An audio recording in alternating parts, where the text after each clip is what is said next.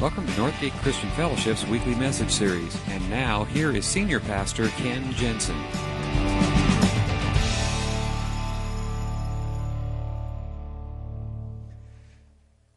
This is from a book by uh, Ken Davis. a woman happened to be looking out the window of her home one day. She was horrified to see that her German shepherd was dragging the life, shaking the life out of her neighbor's pet rabbit. Her family had been quarreling with these neighbors, and this was certainly going to make matters worse.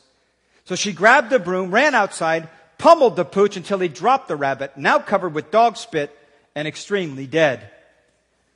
After a moment's consideration, the woman lifted up the rabbit with the end of her broom, brought it into the house. She dumped the lifeless body into the bathtub and turned on the shower.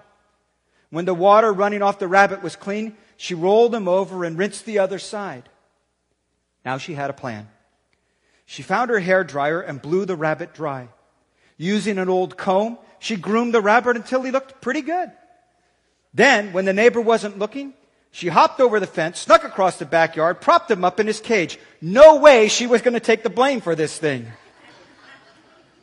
About an hour later, she heard screams coming from the neighbor's yard. She ran outside pretending she didn't know what was going on.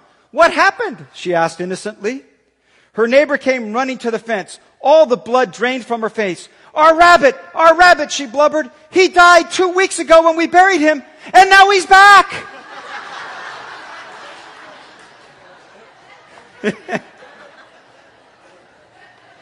what manner of rabbit is this? the message of Easter is life. The message of Easter is all about life. Not a rinsed off, blow dried, fluffed up on the outside, but dying on the inside kind of existence, but life. Real life as God designed it. The life that you were always intended to live. And Jesus' resurrection is not some dead rabbit story. It's the defining mark of our faith. It's not just an event that we celebrate once a year. It's the very heartbeat of our life. And that's why the New Testament writers staked everything on it. It's why those first century believers put all of their hopes in that one basket. It's why Paul wrote to the Corinthian church if Christ has not been raised, then our preaching is useless, and so is your faith. Your faith is futile, and you're still in your sins. Or, as I heard recently, a college student's interpretation of that if Christ has not been raised, then we are hosed.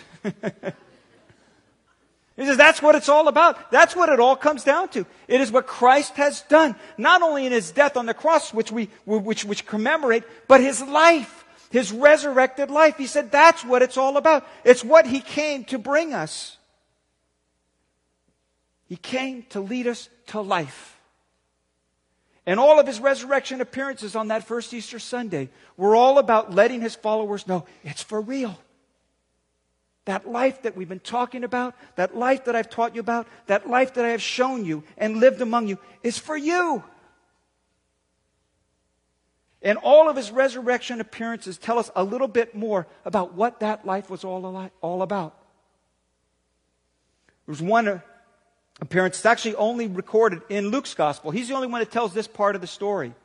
But he tells a story about two of the followers who have now left Jerusalem on Easter Sunday. They're now on their way back to their hometown in Emmaus. And as Luke tells the story, Luke 24, 13, he says, Now at that, at that same day, two of them were going from the village to a village called Emmaus, about seven miles from Jerusalem. They were talking with each other about everything that had happened. And as they talked and discussed these things with each other, Jesus himself came up and walked along with them. But they were kept from recognizing him.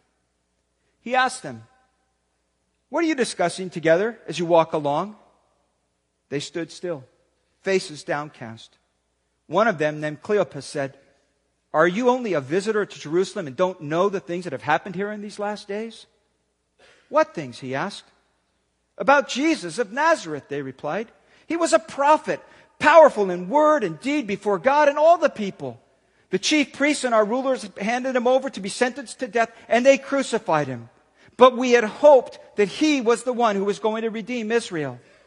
What is more, it is the third day since all this took place. And in addition, some of our women amazed us. They went to the tomb early this morning and didn't find the body. They came and told us they had seen a vision of angels who said he was alive. Then some of our companions went and found it just as the women had said, but him they did not see. He said to them, How foolish you are, and how slow of heart to believe, and how slow of heart to believe all the prophets have spoken. Did not the Christ have to suffer these things and then enter his glory? And beginning with Moses and all the prophets, he explained to them what was said in all the scriptures concerning himself. As they approached the village to which they were going, Jesus acted as if he was going further, but they urged him strongly, Stay with us, for it's nearly evening, the day is almost over. So he went in to stay with them. When he was at table with them, he took bread, gave thanks, broke it, and began to give it to them. And then their eyes were opened. They recognized him, and he disappeared from their sight. They asked each other, Were not our hearts burning within us while he talked with us on the road and opened the scriptures to us? And they got up and returned at once to Jerusalem. There they found the eleven and those with them assembled together, saying, It's true, the Lord has risen. And he appeared to Simon. And the two told them what had happened on the way and how Jesus was recognized by them when he broke the bread. It's true, they said. We've seen him. He appeared not only to Simon, he appeared to us. It was the fulfillment of all that Jesus had promised. He had talked to them about life, a life that was available to them here and now. And the way that he expressed that when he appeared to them again was emphasizing that whole thing that this life that Jesus had offered to us, offered to them, the life that Jesus offers to us begins here and now. And we have always gotten ourselves into trouble when we have disconnected spirituality from every other aspect of our lives. We always get ourselves into difficulty when we remove faith and confine it to one hour on a Sunday morning or to a certain day of the week, and we don't see that it was meant to be life every day of the week. It's interesting that Jesus shows up in the ordinary experiences of life. There happened to be walking back home. That same day, it says two of them were going to a village called Emmaus, and as they talked and discussed these things with each other, Jesus showed up. Jesus himself came up and walked along with them. It's interesting that a ministry that Jesus began three years previously by asking people to come and walk with him now kind of comes full circle. And he shows up to walk with them. Three years ago, he had called the people, Come follow me. Come walk my path. Come walk along with me and discover this life that I have for you. And now, three years later, when they've all given up hope, there he is walking with them.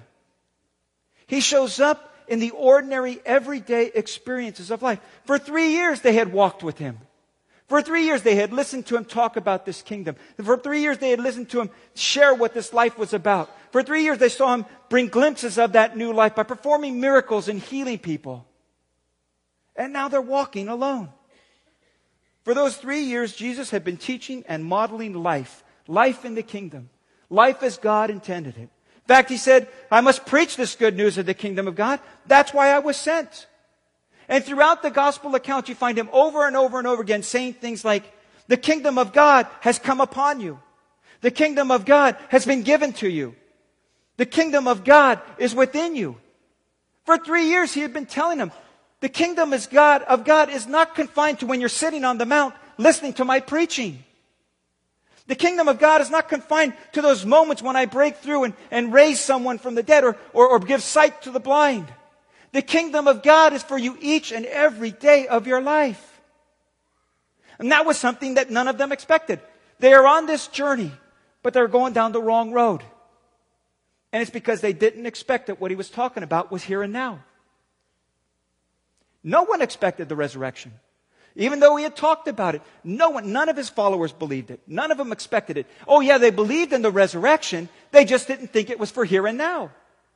Do you remember when Martha stood with Jesus at the grave of her brother Lazarus? And Jesus said, Lazarus will live again. What was Martha's response? Well, yeah, Lord, I know he will in the last day. That was their expectation of resurrection. It's something down the road in the future, sometime when I die. That's when I'll experience it. And Jesus shows up in the everyday life and he's saying, no, it's here and now. That's why they're so amazed. That's why it catches them by surprise. Because they didn't expect it to be here and now. They say to some of the women amazed us. They went to the tomb early this morning, but they didn't find his body. They're shocked at it. They don't expect it. It catches them by surprise. And for the last 2,000 years, people have been trying to make sense out of that whole thing. And all kinds of conspiracy theories have been postulated. There's a swoon theory. That, well, he didn't really die. He just fainted. And then when they put him in the tomb and those herbs and those spices, that brought him back to life. Of course, that doesn't explain how this nearly dead person rolled the stone away to get out of the place, okay? There's also the, the, the, the wrong tomb theory. This theory goes that uh, they went to the tomb, sure, but they went to the wrong tomb. That's why they didn't see the body. Now that might hold some water if it was men. See? But it was women who went to the tomb. And women would ask. Women would ask, are we in the right place? Did we get the, did we take a wrong turn somewhere? You know? Yeah, men, oh, oh, this is the wrong place. Oh, this is it. No, he's not here. Women, they would ask. They're all caught by surprise. Because what they don't expect, even though they might believe in the resurrection, even though they might believe in this life that Jesus has for them, they don't expect it to be for the here and now. It's for some time other than now. And they just simply given up too soon. You ever wonder? I, I mean, I read the story. If they had heard these reports, if they had heard these women came back and they hadn't found the body and, and others had gone there and still they couldn't find the body, why didn't they hang around? I mean, wouldn't you be curious enough to kind of hang around for a day or two and see what happens? But they don't. And I think that is so typical of human nature. Oh, I'm interested in God, but I got other stuff to do. Holiday's over. The Sabbath is over. I got to be to work tomorrow morning. I got to get back home. Maybe that describes you this morning. You started down this path once upon a time. You've walked that path with Jesus. You've walked in his footsteps. You've listened to his words. You believe you, you've heard it and it makes sense to you, but, but life has just kind of gotten in the way. I'm too busy for that right now.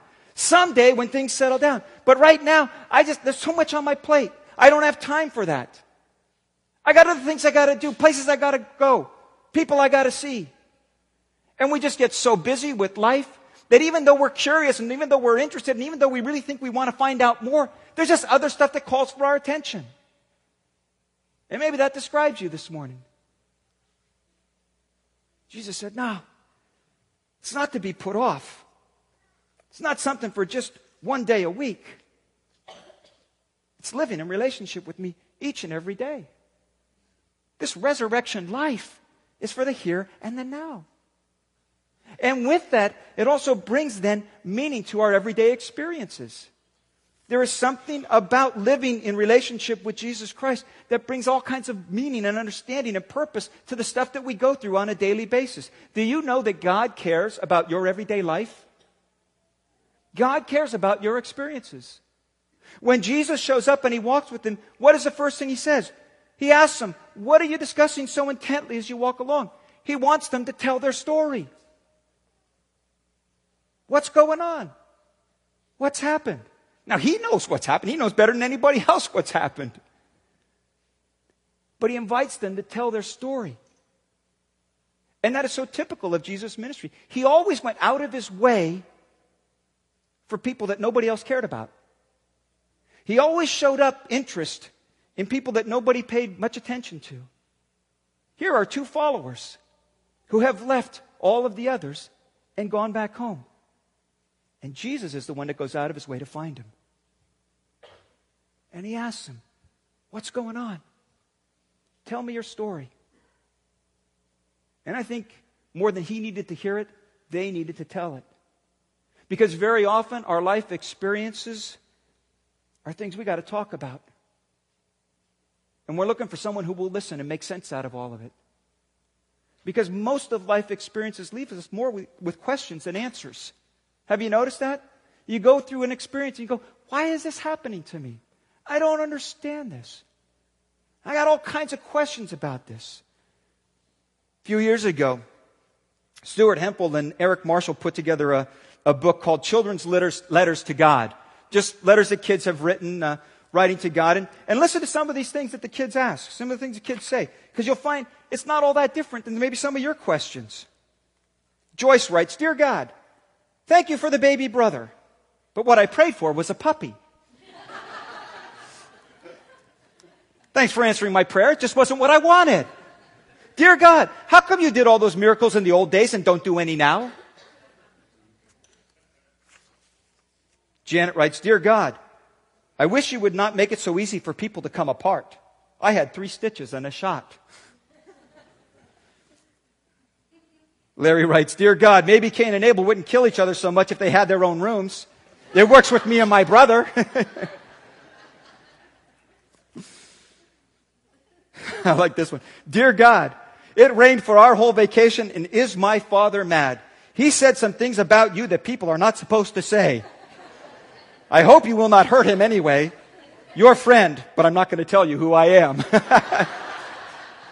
Just in case, don't want you to know. Danny writes, Dear God, my brother is a rat.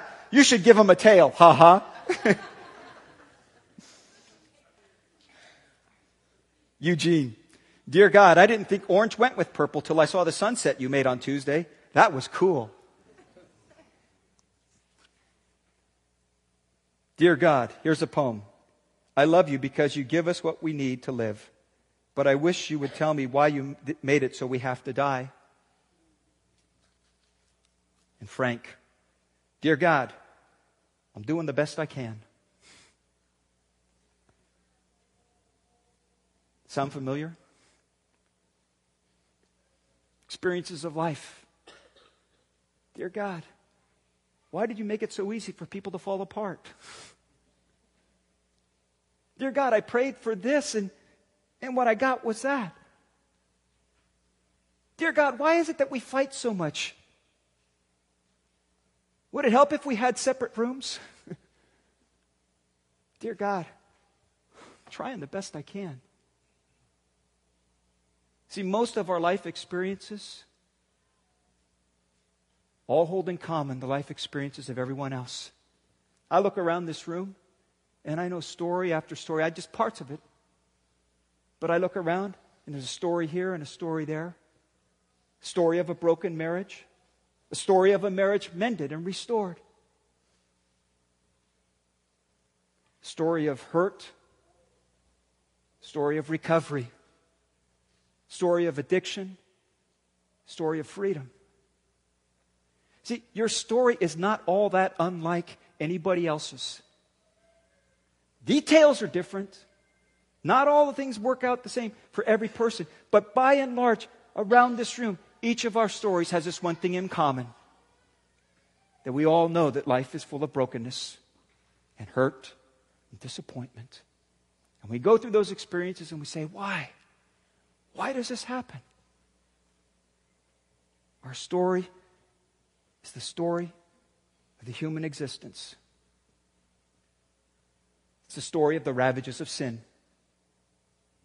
Because you see, in my selfishness, I might put somebody else down and cause a hurt.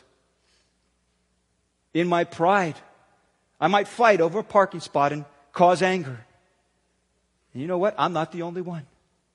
There's a room full of us, and we all contribute to this sin thing. And we don't understand it, and we don't know why, but every time we do, it hurts somebody else. It affects somebody else. And so we live in a world where hurt and hate and anger and frustration happens every day of the week. Why? And Jesus sits down with him and he says, Because the story of your life is the same as the story of everybody's life. It is the story of human history. It is the story of rebellion and selfishness and pride, busyness. Every one of us have experienced it. But he says there's another story coming too. They said we had hoped that he was the one. And then it says, beginning with Moses and the prophets, he explained to them all that was said in all the scriptures concerning himself. Yeah, I know your story. He says, You need to know there's another story being told. story that you don't see very often, story that happens behind the scenes. It's a story of God's redemption. And you remember the story of Moses and the nation of Israel who was held in slavery in Egypt. And they were freed from that bondage and they walked on dry land across the river and, and into the land of promise. You remember that story? I was there. That was me. And you remember when they were walking through the wilderness and they were dying of thirst and they had no water to drink and Moses struck the rock and the water gushed out. That was me. I was there. And when the prophet spoke about obedience and following my ways and you wouldn't listen and you did it your own way and you suffered the consequences of it and I still brought you back, that was me. And the hurt and the frustration and the disappointment and doubt of your life right here and right now is being redeemed. And it's me.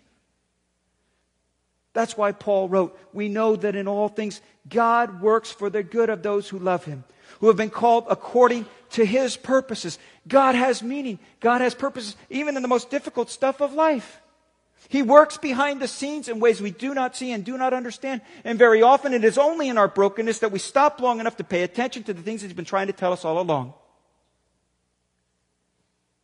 And so He opens up the scripture. And He says, Let me tell you another story.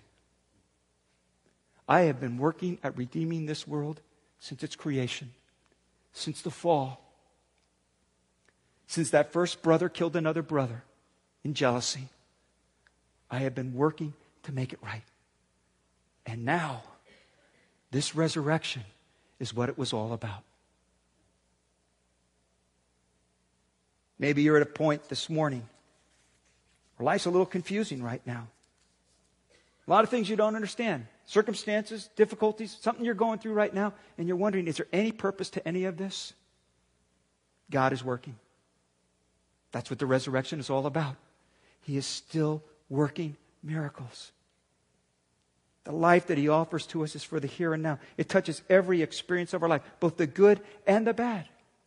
Because the life that He offers to us is a life that is filled with grace. And that's the bottom line. See, the good news that Paul continued to write about to the First Corinthian church when he said, if he's not raised, then our preaching is useless and your faith is futile. He goes on and he says, but Christ has been raised from the dead. He is the first of all who will rise. In other words, we are not hosed. Maybe we should change the liturgy. He is not hosed. He is not hosed indeed. We are not hosed indeed. You know that? We could try that. That's the message of the resurrection. We have a fresh start. That God has done something for us what we could not do for ourselves. He paid in full the price that needed to be paid. And he turns around and he gives us this life back as a gift. In his great mercy, he has given us new birth and a hope that is alive. It is alive because Jesus Christ rose from the dead. That's the good news of Easter. That's the resurrection message. See, the thing about resurrection is it's not something you can do for yourself. To be resurrected, you need somebody else to do it for you. Because you have no resources left. You are dead. You are gone. You have no strength left whatsoever to pick yourself back up. Resurrection is something that is done for you. And that's what Jesus did. He has resurrected to us to a new life. And the focal point of this new life and the focal point of our hope is all in Jesus. That's what his message was all about. He taught about life. His miracles gave us glimpses of this life. And his burial and death and resurrection made it available to you and me. And they didn't get it. They didn't get it until they sat it with him at a meal. And it says that when they were at the table with him, he took bread, gave thanks, broke it, and began to give it to them. And then their eyes were opened and they recognized him. What happened? What he did was he recreated the last meal he had spent with his followers. When he had taken bread and broke it, and he said, This bread is my body, broken for you. And he took the cup, and he said, This cup is the new covenant in my blood, which is given for you. See, that's the message. I have done this for you. This is my brokenness for you. This is my shed blood for you. And he sits there with them at the meal and he takes bread and he breaks it and he blesses it and he gives it back to them. He says, For you. And it dawns on him what this has all been about. It's all been about grace. It's all been about God doing for us what we couldn't do for ourselves. And that's what this life is all about. Learning to trust Him for those things that are beyond our abilities. Learning to live in relationship with Him and see every day as a gift from Him. Every day to be lived in communion with Him.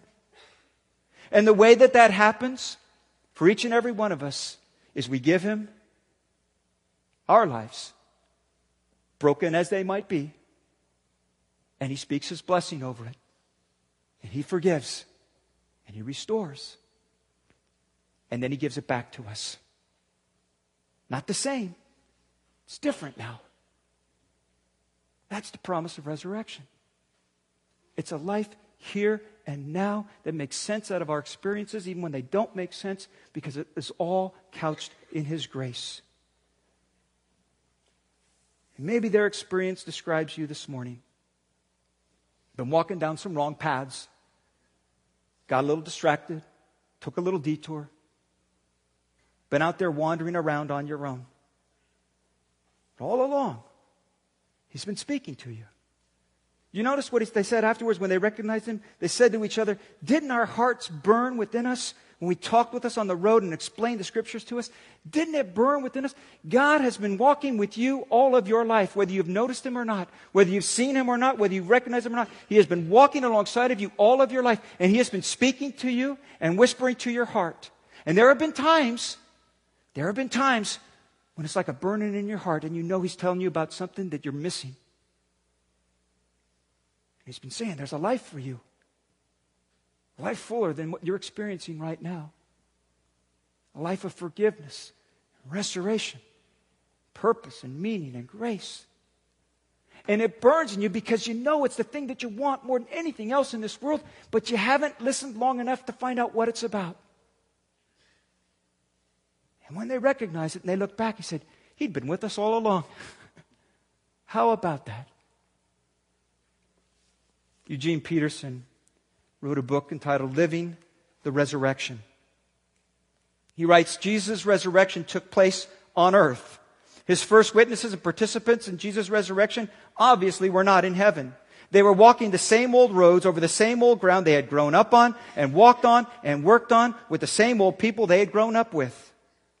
But now it was becoming clear to them. The resurrection had to do with them and the ongoing circumstances of their lives. My feeling is that they may have, this may have been more difficult for them to wrap their minds around than Jesus' resurrection itself. Jesus was radically reconfigured and redefined by the resurrection, and now they were being just as radically reconfigured and redefined by resurrection. Jesus was special, of course, but the disciples' familiar concept of resurrection as life after death was being totally recast as life in the land of the living. This is a radical thing. It is ra- as radical for you and for me as it was for them. Would you bow your heads with me?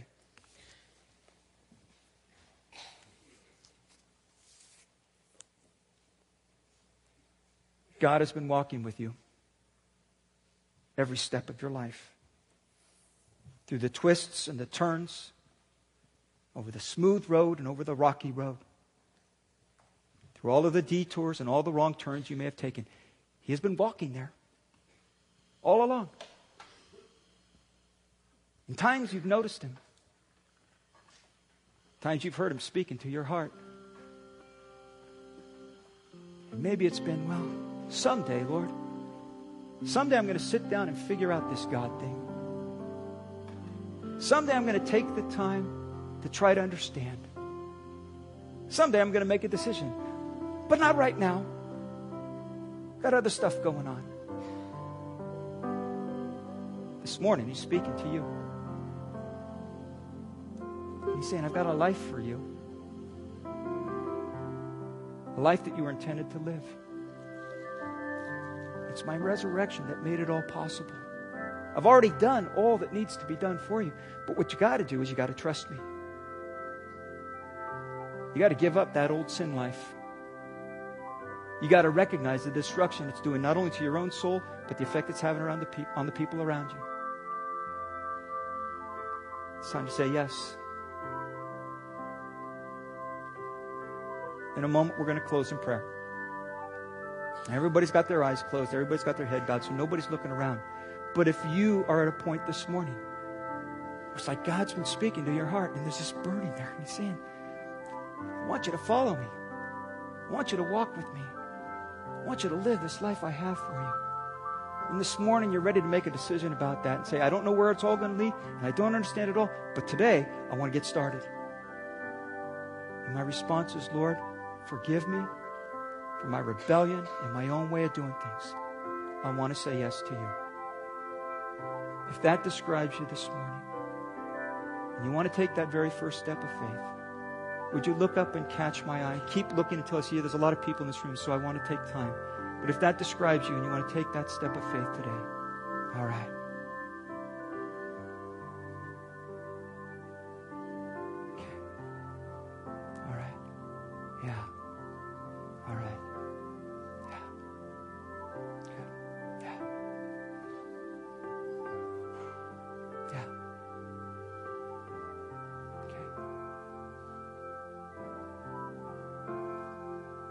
And make this your prayer as we close.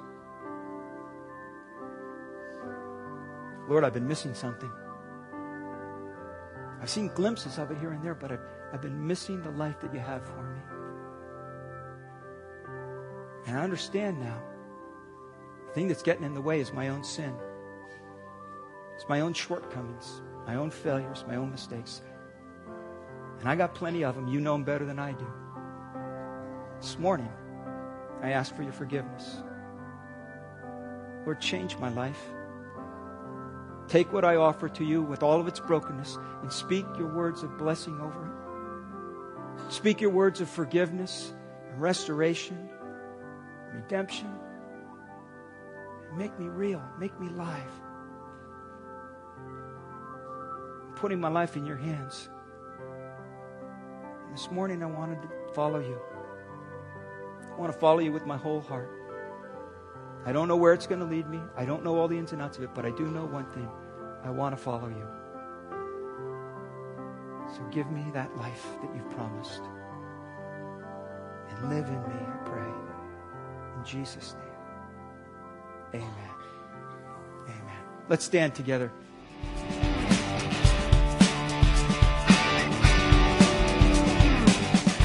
Thank you for listening to this week's message. We trust that you'll join us again soon for another uplifting message from Northgate Christian Fellowship, located in Benicia, California.